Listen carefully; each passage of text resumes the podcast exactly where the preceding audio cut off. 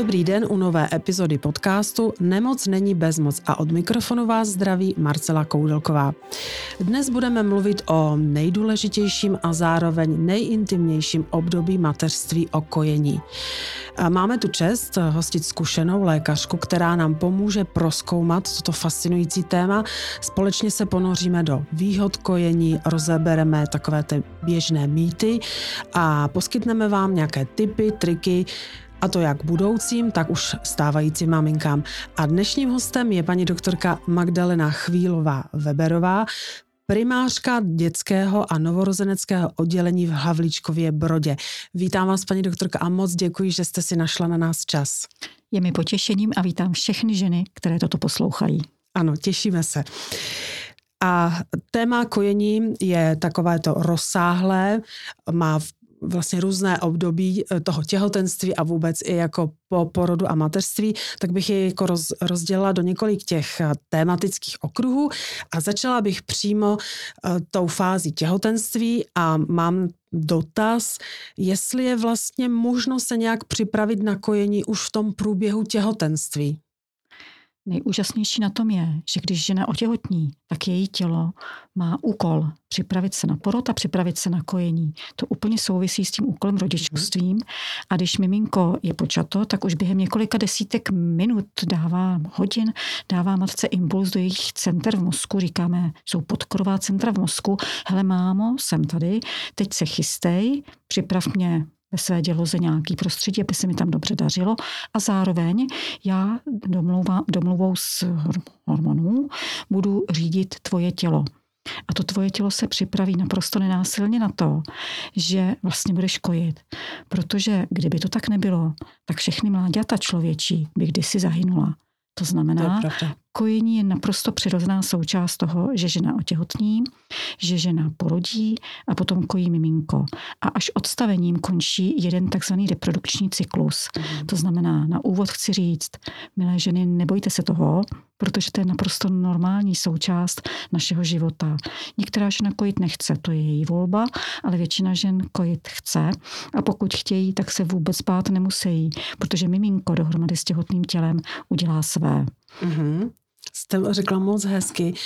A vy už jste to řekla, že to kojení je důležité právě proto nakrmit to dítě, ale je to jenom to, o tom nakrmení, nebo je to i nějakém vztahu? Proč to kojení je tak důležité? Dneska se na to dává důraz. Je důležité jednak kvůli prevenci takových těch závažných chorob, říkám jim civilizační choroby, které potkají to miminko teoreticky za 20, 30, 40, 50 let. Maminky by ale neměly být svázány jenom tou důležitostí, musím kojit, jinak bude mít vysoký tlak nebo cukrovku, nebo obezitu, nebo něco. To je pravda, ale kojení prostřednictvím hormonů, které vlastně zajišťují tvorbu mlíka, je součást formování vztahu, vazba mezi mámou a dítětem. Od toho nejde oddělit kojení, protože hormony, které můžou za vazbu, můžou i za kojení. A ta příroda ví velmi dobře, jak to má zařídit. To znamená, má-li maminka ráda svoje miminko, nemusí se vůbec bát, že by nebyly hormony na mlíko, protože jsou hormony na vazbu a na lásku. Mm-hmm. Takhle krásně nám to zařídila příroda a my v tom jenom zbytečně hledáme nějaké složitosti. Mm-hmm. A já zase tak technicky se na to zeptám, ovlivňuje to kojení třeba i nějak genetika? Třeba, že některá žena má větší problém s kojením, některá jde to samo, dokonce by i rozdávala mléko. Má ta genetika velký vliv nebo nemá? Já si myslím, že asi nemá, protože ženy, které fakt nemůžou kojit, těch je tak 3-4% na celém světě a většinou to souvisí s tím, že třeba prsy nedokážou odpovědět přes takový droboulinký místečka, kudy působí hormony na tu hormonální stimulaci. To je jedna věc, to je výjimečná situace. Potom má žena třeba nějakou vrozenou vývojovou vadu prsu a nejde to. Nebo je to případ, že miminko je velmi, velmi nemocné a nezdaří se odstříkávat a udržet laktaci přes nemoc toho dítě. To znamená primárně všecko v těle matky směřuje k tomu, aby mlíko bylo zároveň s láskou mámy. Mm-hmm. A diskutuje se třeba ženy, že má malá prsa, budu mít problém s kojením nebo naopak větší. Má toto vliv na kojení? Odvažuji se tvrdit, že se mi dělá tisíce prsou. Nemá. Ano, ano. Nemá to vliv. Někdy může být ta žláza hypoplastická, jakoby neodpovídá na ty hormonální děje těhotenství a konce těhotenství, kdy vlastně prst dozrává k tomu svému úkolu. Mluvíme o procesu, který se jmenuje laktogeneza. Laktogeneza, to znamená příprava prsu k tomu, aby vůbec jako byl schopný kojit. Ale to je skutečně zlomeček procentička. To znamená úplně velmi, velmi, velmi malinkatá prsa. Mohou být jeden z těch případů, že ta prsní žláza třeba nějakým způsobem nezareaguje, ale drobná prsa, velká prsa, různá prsa. A bradavky vpáčené, to taky se řeší. Já se omlouvám, jsem taková, opravdu jsem hodně technická, ale prošla se, my jsme oslovili a ptali jsme se na dotazy a oni tyto ženy řeší, teď jak jsou třeba těhotné a chtějí opravdu začít kojit, tak ještě se zeptám, jste říkala, malá, velká prsa, není problém, co vpáčené bradavky třeba. Vpáčená bradavka je vlastně ten případ vrozené vývojové vady prsu. Většina těch bradavek, o kterých třeba i zdravotníci řeknou, že jsou vpáčené nebo ploché, jsou naprosto normální. Každé dítě se naučí zacházet s tou svojí maminkou, pokud má k tomu prostor, čas a maminka podporu. To znamená vpáčené bradavky, to je 0,0 nic, to je opravdu zlomeček procenta. A viděla jsem několik žen, který dokázali nakojit to miminko i z vpáčených bradavek. To znamená, je to vrozená vývojová vada a všechno ostatní, co je vlastně v rovině těch plochých prsů, plochých bradavek, tak je věc technická a dá se to miminko i ty prsy nastimulovat tak, aby to kojení šlo.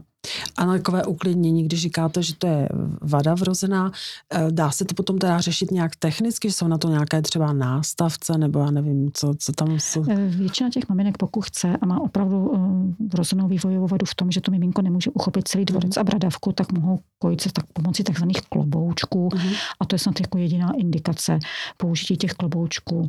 Oni jsou nadužívány u nás právě v rámci netrpělivosti ať zdravotnických pracovníků nebo samotných maminek, které už chtějí domů, už chtějí všechno hned mít rovnou a všechno pod kontrolou, tak si vlastně pomáhají takovými berličkami těch kloboučků.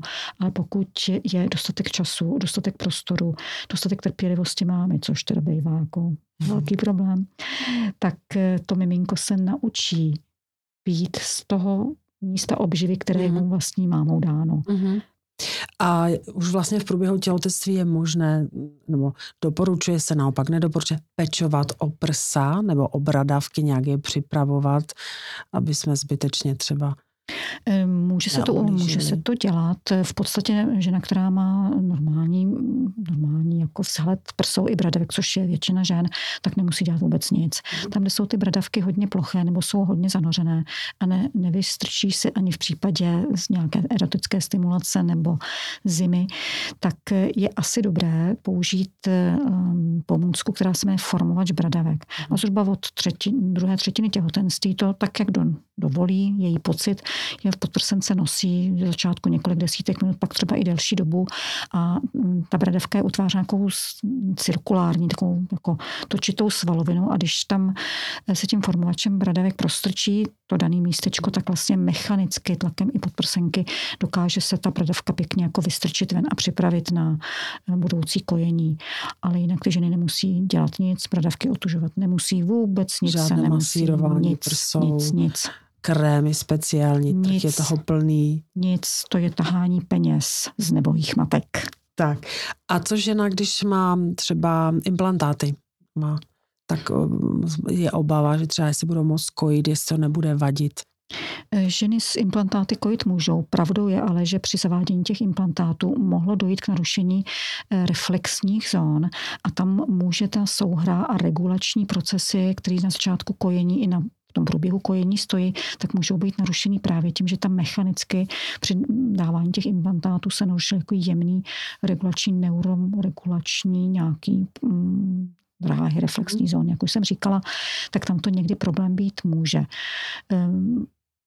My nevíme, jak ta prsní žláza v rámci vlastně toho implantátu reaguje, ale ty moderní způsoby zavádění implantátu by měly respektovat to, jestli žena byla těhotná, kojila, chce kojit, plánuje miminko a měl by to zavádět tak, aby ta prsní žláza zůstala neporušená. Pravdou je, že během těhotenství ten prs opravdu pracuje.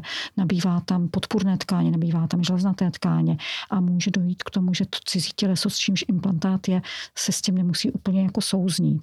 To znamená, pokaždý to je jedinečný příběh. Pokaždý to nejde říct přesně, jako bude kojit, nebude kojit, bude problém, nebude problém. Možná by bylo fajn si nechat tu dobu implantátu až po odkojení miminek. Mm-hmm. Ano, to jsem se právě chtěla zeptat, jestli buď, když už má žena implantát, jestli ho třeba nemá nechat vyndat, protože to má určitou periodu, že ho se tam obměňuje, tak právě když plánuje těhotenství, tak spíš být bez, anebo to vadí. Vy máte jakou zkušenost, když jsou třeba ženy s implantáty, tak mají problém opravdu s kojením, nebo je to opravdu tak hodně individuální? Je to hodně individuální, pokud je to žena, která nechává některé věci plavat, tak to většinou běží celkem dobře. Pokud tam problém je ve smyslu nižší laktace, no tak ho vyřešíme tím, že se to miminko třeba alternativně dokrmí, k tomu se jistě dostaneme během toho povídání. Pokud to je ale žena, která si dělá naprosto ze všeho starost, tak ta starost se promítá na to dítě a pak ten problém už se vygeneruje tou starostí, aby šlo. A věčný aby a věčná starost, abych to dostala svému úkolu i s implantátem, někdy může blokovat oba. Mně se moc líbí, jak vlastně celou tu dobu nášho povídání navádíte k tomu, že opravdu to těhotenství si užít, připravit se na to, že je to opravdu hezké období, nestresovat se a vlastně i neřešit zbytečně dopředu nějak kojení extra. Přesně tak, protože ta situace bude nějaká a vymýšlet dopředu, jak to bude, nebude, nebo co se povede a nepovede, to nemá smysl, protože stejně bude úplně jinak, než si ta žena přečte. Ano. Mám i zkušenost a bohužel se objevuje čím dál častěji, že ženy tak, jak pročítají blogy a některé třeba special blogy, které dost manipulativně říkají, musíš udělat to, abys byla správná matka, tak jsou tím velmi svázaný. A ta svázanost potom musím udělat to, co jsem si tam přečetla, abych byla správná maminka, potom stojí mezi ní a dítětem. Úplně jim bere spontaneitu a vytváří těm, že nám výčitky svědomí nebo výčitky v té mysli, neudělala jsem to podle blogu, necítím to podle toho blogu, cítím to jinak, někdy cítím velkou únavu, někdy nemám ani takovou tu super radost dítěte, to vůbec nemusí být hned, tam může přijít až za několik desítek minut nebo hodin, protože když jsem unavená po porodu, nemůžu cítit žádný závratný pocity. Přesně. To znamená, je fajn upozornit na to ty maminky. Nebývají upozorňování. A pak si vyčítají, já jsem nic necítila, jsem dobrá matka, nejsem dobrá matka, kojení mi jde o trošku později, necítím u toho závratný pocity, bolí mě to, nejde mi to. A teď tam vstupuje ten vytvořený vzor během těhotenství. Musím udělat to, aby mě ten blok v uvozovkách pochválil. Ano. Tak si maminka vlastně dokáže dopředu vyrobit pěkný bič. Věnovala se sama sobě a spíš opravdu si to užívat. To. Potom, jak jste se i bavila, že jsou to takové docela i nástrahy, hodně diskutované je, jestli si mají koupit odsávačky mateřského mléka. Oni už v tom těhotenství a chtějí být kompletně připravené na všechno. Jaký je váš názor na toto? Koupit až potom, když to potřebuju, protože to není úplně levná záležitost. Většina porodnic už nabízí k půjčení odsávačky materského mléka a většině přítomné shopy to doručí za pár desítek hodin, takže si myslím, že to není potřeba dopředu, protože už tím si vlastně maminka podvědomě znejistuje, bude problém, musím si nachystat odsávačku, ať to nechá být. Jenom tam, kde opravdu ví, že bude muset nějakým způsobem být třeba oddělená od miminka, nebo tam, kde porodí předčasně a musí odsávat, tak tam potom ano. Ale úplně dopředu si kupovat veškeré pomůcky na kojení není nutný, když to je tak přirozený proces a není potřeba do toho zasahovat nijak uměle, jenom s výjimkou nemoci, nedonošenosti a to je jiný příběh. A my se asi, nebo já bych to možná už probrala v tomto, když už jsme otevřeli to téma těch odsávaček. To znamená, že to jsou z vaší strany situace, kdy doporučujete třeba u těch maminek, aby si pořídili a podle čeho se třeba orientovat, když už nastane ta situace, že je potřeba. Jak v tomhletom poradit, aby opravdu nedělali hlouposti, nekupovali si dopředu. Dopředu určitě ne. Když miminko se narodí hodně nemocné, potřebuje oddělení od maminky, tak maminka, aby udržela laktaci, tak musí odsávat. To je logické. Pak je potřeba koupit odsávačku, která je dvoufázová, která respektuje i třeba rytmy sání dítěte. Jsou to dražší odsávačky, je to firma Avent Medela. Jsou to opravdu odsávačky, které jsou kvalitní a dokážou nasimulovat. I podle toho, jak je maminka dlouho po porodu sání dítěte, mají i takové programy do sebe vložené, které potom dokážou to tělo stimulovat chovat tak, jako by to dělalo miminko, kdyby bylo, a ono je někde v inkubátoru v nějakém velkém centru a tam se třeba bojuje o jeho zdraví. Takže pokud maminka porodí předčasně, tak určitě odsávačku koupit. Většina těch velkých center má k dispozici nemocniční velké odsávačky, které těm maminkám zapůjčujou, a některé firmy dokážou i ty velmi výkonné nemocniční odsávačky půjčit i domů za nějaký peníz, který je v řádu desítek korun za den. Mm-hmm. Takže se potom, když už teda to nastane, tak vy poradíte, ano. Že je v tomto případě potřeba odsávačka, a poradíte i vlastně jakou, nebo i ten mechanismus, jak se k ní dostat, takže nezbytečně nenakupovat na e-shopu, který nabízí všechno. Není to potřeba od různobarevných. Vy jste několikrát zmínila právě tu situaci, a to také se mám z dvou pohledů. Jedno je, když je teda plánovan císařský řez, tak v tom případě, jestli tam by může být nějaký problém právě s kojením, protože taky neproběhne takový ten klasický vaginální porod, tak to je moje taková první otázka, na kterou bych jsem prosila, jestli byste nám ji vysvětlila, jestli taky na to se dá nějak připravit, když je plánovaný císařský řez. To se asi dá. Některé porodnice, když je to zvlášť plánovaný císařský řez třeba z důvodu maminčinýho diabetu nebo nějaké patologie, tak se dá udělat i to, že to je porodnice od porodnice, to nedělá každá, že ještě před tím plánovaným císařským řezem ta maminka začne odstříkávat své kolostrum tak, aby byla připravená první strava pro to miminko. To znamená, sestřičky by už tam, kde ta porodnice to dělá, měly mít nachystaný potom zkumavečky nebo malinkatý množství mlíčka v lahviček, tak aby to miminko, pokud maminka třeba bude po tom císařském řezu v nějakým nedobrým stavu, tak aby to miminko dostalo její mlíčko, její kolostrum. Pokud proběhne plánovaný císařský řez, vlastně i neplánovaný, tak ta porodnice by měla, ale nedělají to všechny, dát miminko co nejdřív na maminčinu nahou hruď. Některé porodnice dělají přímo tak, že si maminka vyjme, to miminko vlastně si ho na tou hruď přenese. Někdy to technicky jde, někdy to technicky nejde. Není to úplně nutné, ale měl by to udělat personál. Mm-hmm. To znamená, měla by i v případě císařského řezu, pokud tomu miminku nic není, proběhnout takzvaná nulová separace. To znamená okamžitě po vybavení dát miminko s dotepáním popeční šňůry, tak jak je v doporučených postupech gynekologicko-porodnické společnosti, dát mámě na hrudník, přikrejt a nechat je spolu bejt. To je obrovský stimul v době toho doznívajícího porodu, říkáme tomu čtvrtá doba porodní, obrovský stimul pro to, aby kontakt kůže dítěte, kůže mámy se spolu naskočil do regulací, které potom vedou k dobré začátku, říkáme iniciaci laktace.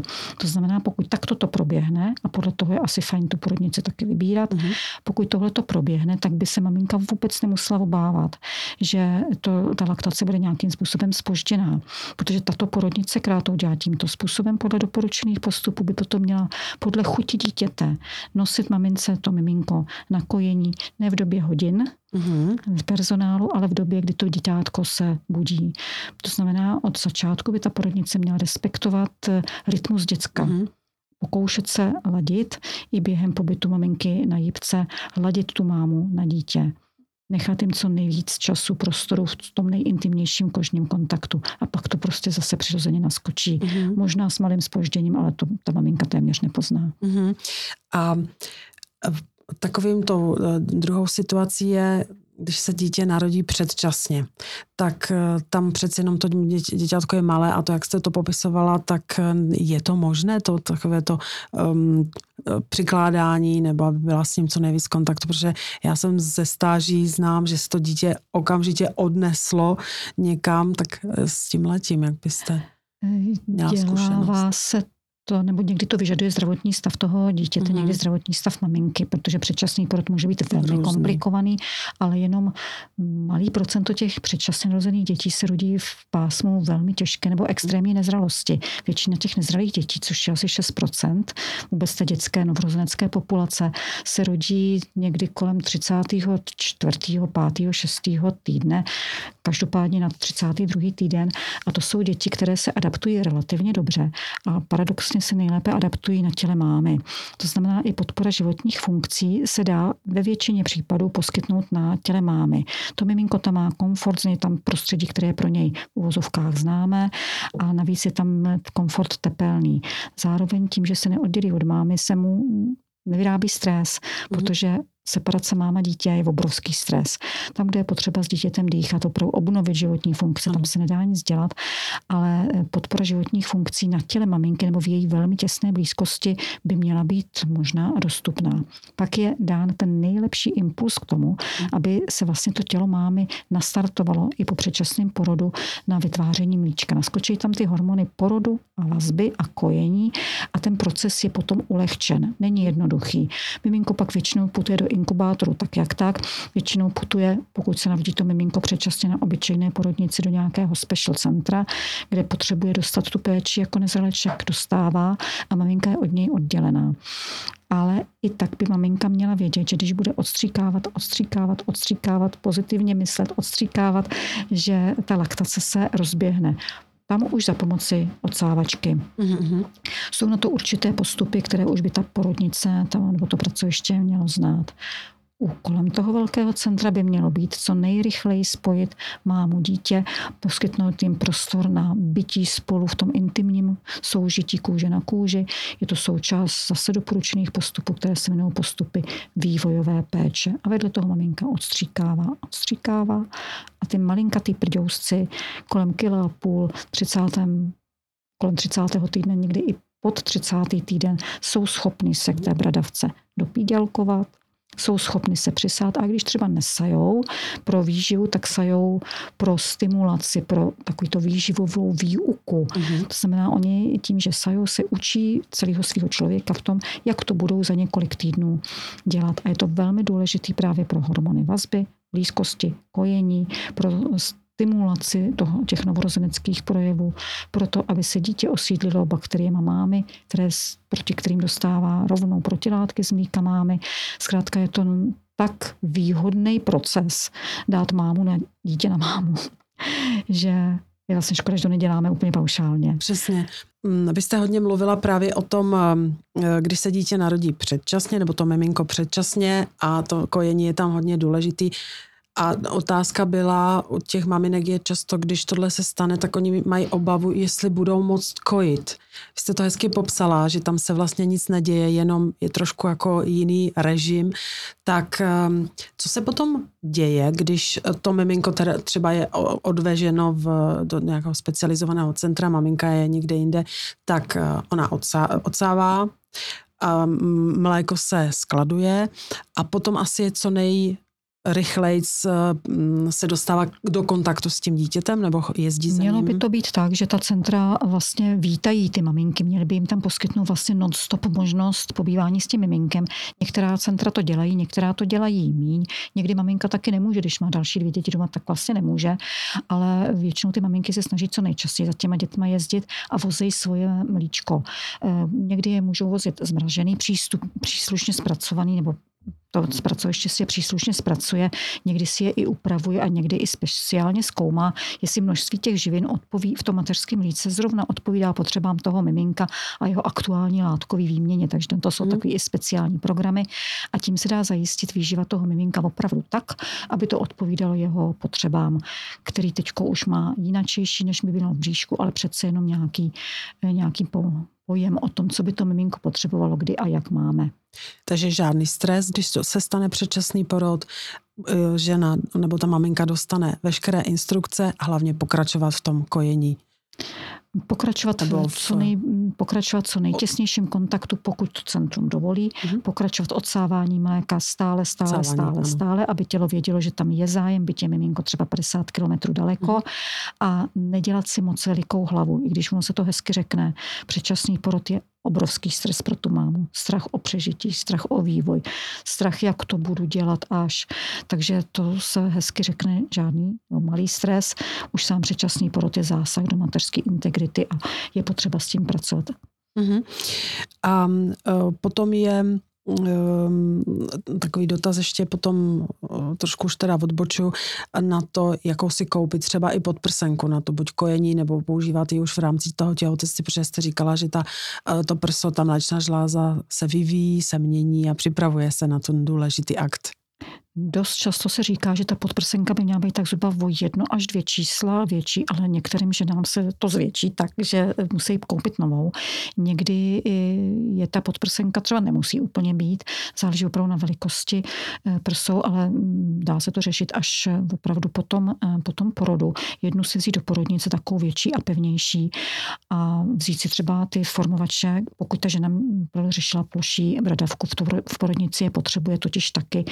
A proč se to nedá úplně odhadnout, je to, že v rámci poporodních dějů ty prsa mění i v řádu desítek třeba minut, hodin svůj tvar, konzistenci, tak jak pracují hormony, tak ty prsy se z měkkých poporodních začnou v řádu 3., 4. dne nalívat, nabubřej, stvrdnou a pak jako ta podprsenka může udělat službu, nebo taky může tlačit. To znamená, pak se může vzít třeba úplně nějaká stará domácí vytahaná, jenom aby taková nějaká opora byla. To znamená, na tom svět nestojí. Ani kojení. Přesně, spíš se tomu... My jsme vlastně probrali krásně tu fázi toho těhotenství a teď, a vy jste už ten hezký úvod udělala, přijde porod, dítě se narodí a dávala jste důraz na ten kontakt s tím dítětem. A hezky jste popsala, že je dobře, aby to dítě bylo co v nejvíc těsné blízkosti s tou maminkou. Jak to opravdu funguje?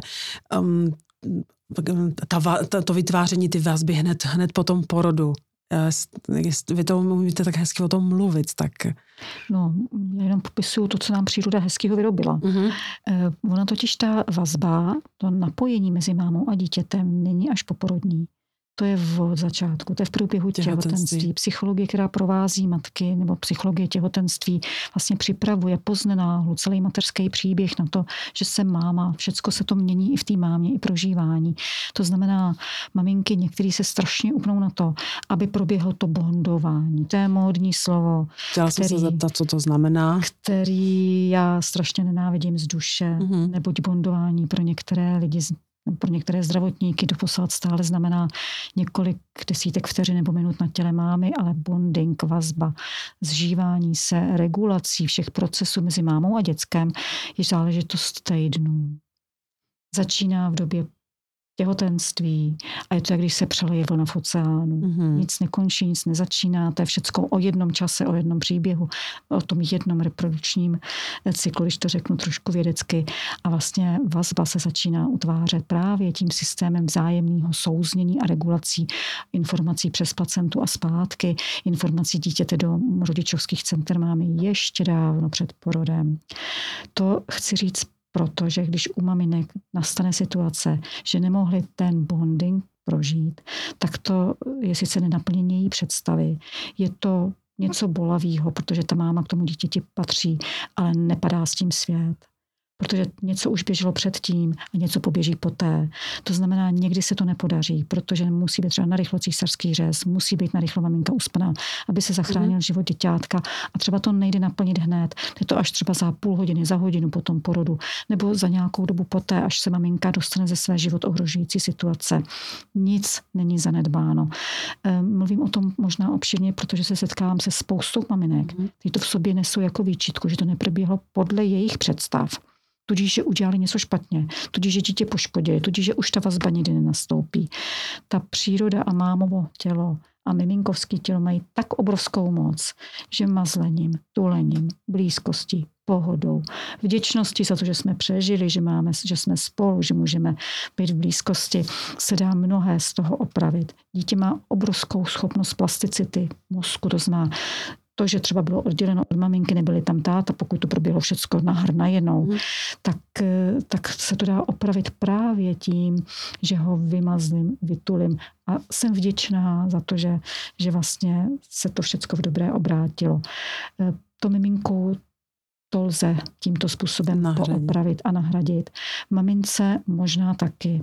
Hlavně si nesmí vyčítat selhání, protože to není její selhání, většinou to není selhání vůbec nikoho, je to jenom prostě něco se stalo. A to něco se stalo by nemělo být potom překážkou v tom, tu vazbu nemám tak, jak bych si přála. Opravdu vazba je proces desítek dní. Mm-hmm. A pak tam přichází citový příklon, kdy to dítě už poznává mámu jako svoji mámu. To mi příroda strašně taky moudrá. A když bychom se vrátili k tomu samotnému bondingu, k tomu modernímu slovu bondovat, tak porod je zajištěný nějakým spektrem hormonů. Ty hormony potom pomáhají dítěti a stahům dělohy, aby se to miminko narodilo, pokud možno bezproblémově. A pokud se narodí a hned se dostává na tělo mámy, tak ten kožní kontakt spouští obrovský výlev hormonu oxytocinu a prolaktinu. Ten oxytocin je hormon lásky, vzájemného nastavení, souznění, toho všeho, co i mezi náma dospělákama ten hezký vztah dělá. A ten hormon oxytocin rovnou nastavuje mozek mámy, její přemýšlení a celé tělo mámy k tomu, budu tě chránit, moje miminko. Máma zvýší tělesnou teplotu na hrodě, kde to dítě leží. Máma začne uvolňovat kolostrum, to první mlíčko, které je důležité. Máma prožívá pocit krásný, úžasný, se kterým se třeba intimní kontakt vůbec nedá srovnat, je to v jiné kvalitě. Máma prožívá vděčnost, čísko, zamiluje se do svého dítěte. A pokud to neproběhne hned po tom porodu, může to proběhnout za několik desítek hodin. Protože ta síla vůle těla mámy, pokud do toho ty sebevýčitky moc nestoupí, tak toto dokáže znova tomu dítěti dát a takhle to třeba i děláváme. To znamená, bonding je proces. Není to stav několika minut na tom porodním sále. Je to opravdu proces, kterým jde máma s dítětem v náručí.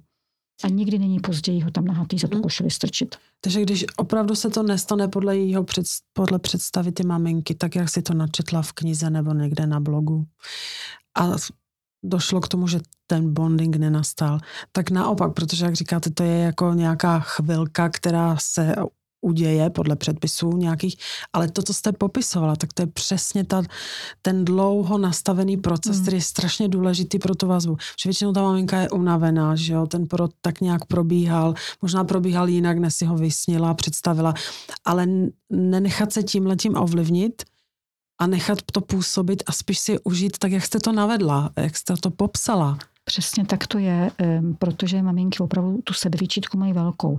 Ono množství těch rad kolem porodních se soustředí právě na tu chvíli. Nesměj ti ho odníst, nesmí se stát nic, musíš ho mít. A ta máma se soustředí kolikrát na ten boj. Nesmí mi ho vzít, nesmí se nic stát. A velmi si vyčítá, že se třeba stalo něco proti tomu, jak si to načetla. Odvažuji se říct, že ti maminky ztrácí spousta pozitivní energie. Ty zdravotníci a priori chtějí, aby miminko bylo s mámou, nechtějí ho odnášet, nechtějí jim narušovat vztah, nechtějí nic, co by šlo proti přirozenému řádu, ale někdy to v rámci záchrany zdraví jako je nutný. A maminky si to vyčítají. Další věc je, že maminky si kolikrát vyčítají, že neprožili ty úžasné pocity, které jsou popisované. Každá z nás má jiné emoce. Každá z nás má jiné pocity, jinou výdrž, jinak proběhne porod. Ten porod, byť se na to připravujou, tak může proběhnout bolavě, dlouze, s medicínskýma zásahama nakonec, i když si je maminka nepřála. Ta máma může být tak vyčerpaná, že na nějaký super úžasný pocity prostě nemá ani fyzickou sílu. A mámy si to pamatujou a pak si to vyčítají, protože pracuju hodně i terapeuticky v rámci terapie s maminkama, které jsou zraněné porodem, tak tohoto je jedna z překážek, která potom brání tomu, aby tu radost prožili tak za nějakou dobu. A ty sebevýčitky, nebylo to tak, jak mi někdo někde nadiktoval, kniha načetla a popsal, tak já jsem špatná matka, vůbec není špatná matka. Odvažuji se říct, že právě přesto, že to nebylo tak úžasný a ona to dítě miluje a kojí a pere se o to, aby mohla kojit, o to úžasnější matka je, páč to dělá přes bolest, přes slzy a přes nejistotu. Já vám moc děkuji za tenhle úvod a dovolím si vás pozvat do dalšího dílu, kde bychom pokračovali na toto téma kojení. A budu se moc těšit, kdybyste přijala pozvání. Děkuji moc. Ráda se stalo. Nashledanou. Naším dnešním hostem byla paní primářka Magdalena Chvílová-Weberová, pediatr, neonatolog. A na vás, milí posluchači, se budu těšit zase za týden. Připomínám, že všechny epizody podcastu jsou na webových stránkách Nemoc není bezmoc. A aby vám neunikla žádná nová epizoda, přihlaste se k odběru našeho newsletteru. Stačí zadat e-mailovou adresu a mějte klidné dny a nezapomínejte, že nemoc není bezmoc.